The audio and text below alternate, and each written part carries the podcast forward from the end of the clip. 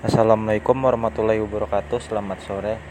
Balik lagi sama aku Adnan. Kali ini aku mau sharing tentang sesuatu yang Sifatnya masih filosofis Renungan tadi sore juga baru banget Jadi masih anget ya.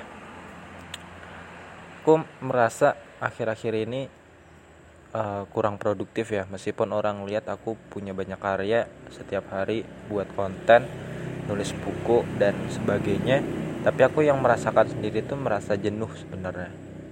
Kalau berhenti satu hari juga tanggung.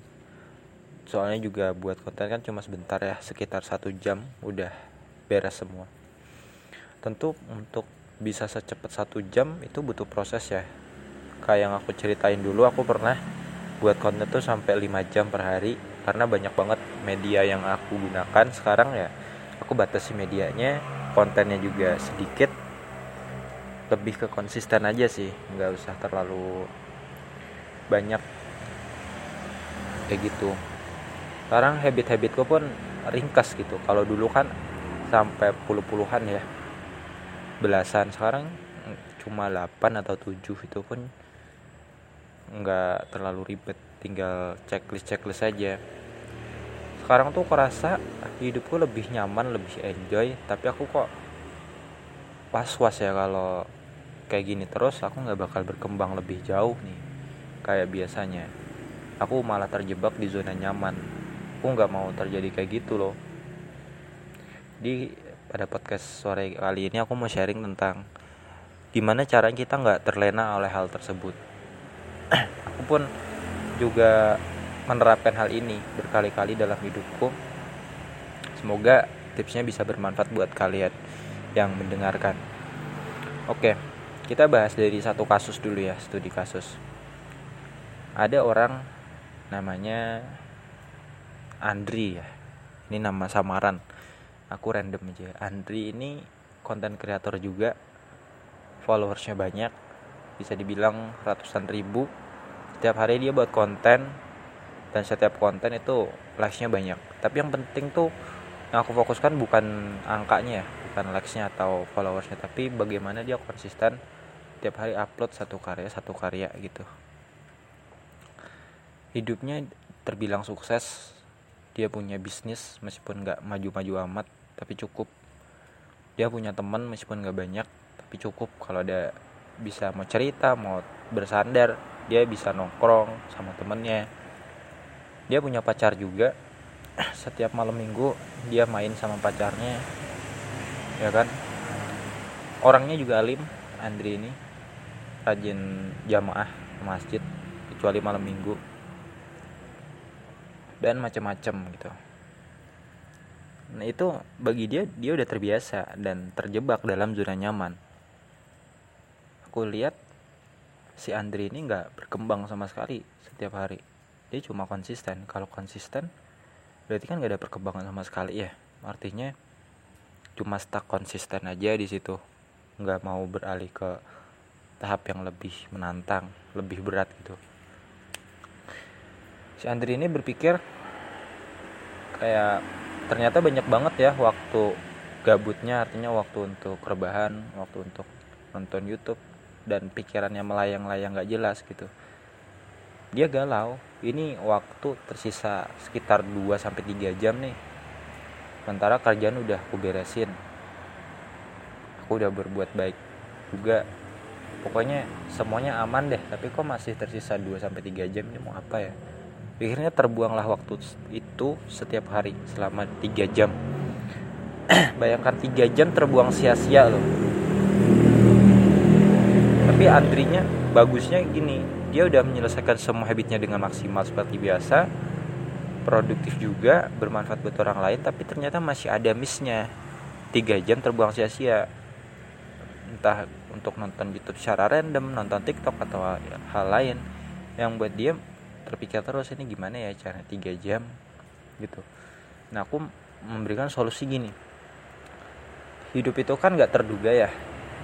Suatu saat di masa depan pasti akan terjadi hal-hal mendadak yang nggak pernah kita sangka. Entah kecelakaan atau bencana atau apa pun. Kalau kita punya uang sekarang ya anggap aja hari aman deh hari-hari stabil kayak Andri tadi.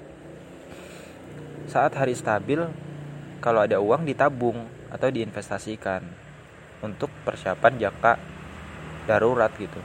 Kita nggak pernah tahu kapan itu terjadi. Kita siap-siap aja ketika pandemi datang kalau orang udah punya uang ada tabungan itu kan bisa digunakan untuk makan saat pandemi. Apalagi kalau kerja tentu kan ada PHK ya suatu suatu waktu. Itu juga bisa jaga-jaga uangnya yang ditabung jadi jangan dihabisin gitu. Termasuk waktunya si Andri 3 jam ini dia bisa gunain untuk membuat karya di bulan depan. Jadi kalau di bulan depan dia mungkin sakit kecelakaan dia udah selesai gitu. Nggak usah mikirin karya lagi. Pun aku ya termasuk diriku aku pernah berada di tahap itu. Ketika habitku udah lancar aku udah maksimal melakukan apa yang seharusnya lakukan setiap hari eh ternyata banyak banget waktu yang luang gitu. Aku dulu pernah ada di tahap merasa kekurangan waktu. Aduh waktuku kurang nih ngelakuin ini masih belum selesai gitu keteteran. Sampai akhirnya aku merasa loh kok malah sekarang waktunya banyak banget sisa gitu. Ya udah deh aku mikir waktu yang sisa ini aku gunain untuk masa depan. Artinya mungkin suatu waktu aku sakit atau nggak bisa buat konten ya udah deh aku buat konten untuk masa-masa tak terduga itu. Contoh anggap aja bulan Februari nanti aku sakit ya anggap aja gitu. Aku nggak tahu kalau Februari sakit. 3 28 hari ya. Selama bulan Januari ketika ada waktu luang aku nyicil konten untuk Februari. Jadi ketika aku emang benar-benar sakit bulan Februari aku tinggal upload aja itu konten. Jadi nggak mikir lagi. Termasuk nanti kalau aku KKN ya dari bulan Juni sampai Agustus. Itu kan waktunya nggak ada ya buat konten secara khusus. Satu jam sampai dua jam itu kan terlalu banyak ya untuk KKN konten gitu. Aku nyicil dari sekarang. Oh nanti aku KKN nggak ada waktu untuk buat konten. Ya udah deh aku nyicil konten. Saat itu aku kasih kode. Nanti diupload hari apa tanggal berapa. Jadi aku bisa rehat itu bekerja lebih keras sekarang untuk hari esok yang lebih ringan seperti itu. Tapi ini nggak bisa dipukul rata untuk semua kerjaan ya. Ada emang kerjaan itu rutin harus dilakukan tiap hari. Kayak olahraga nggak mungkin dong. E, ditumpuk di satu hari kalau olahraga. Olahraga ya harus rutin. Kalau 20 menit tiap hari ya 20 menit tiap hari jangan. Kalau 7 kali 20 menit 140 itu ditumpuk di hari Senin. Nggak bisa gitu.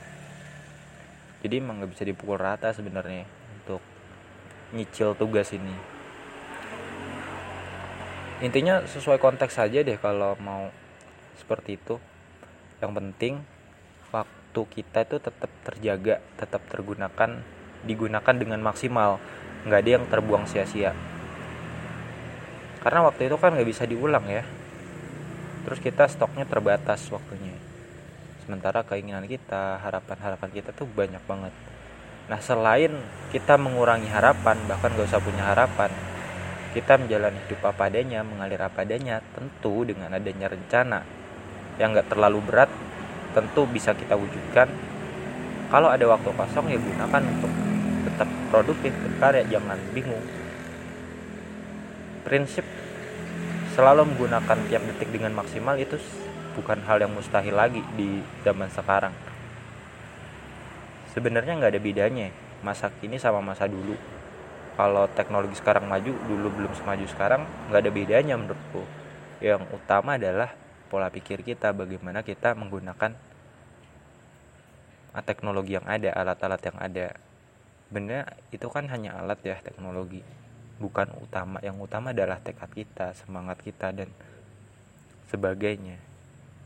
Jadi nggak usah terpaku pada alat eh aku nggak punya alat ini nggak bisa melakukan ini nggak usah yang penting. Yang penting itu aja teman-teman.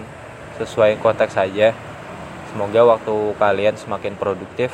Sampai jumpa di podcast berikutnya. Wassalamualaikum warahmatullahi wabarakatuh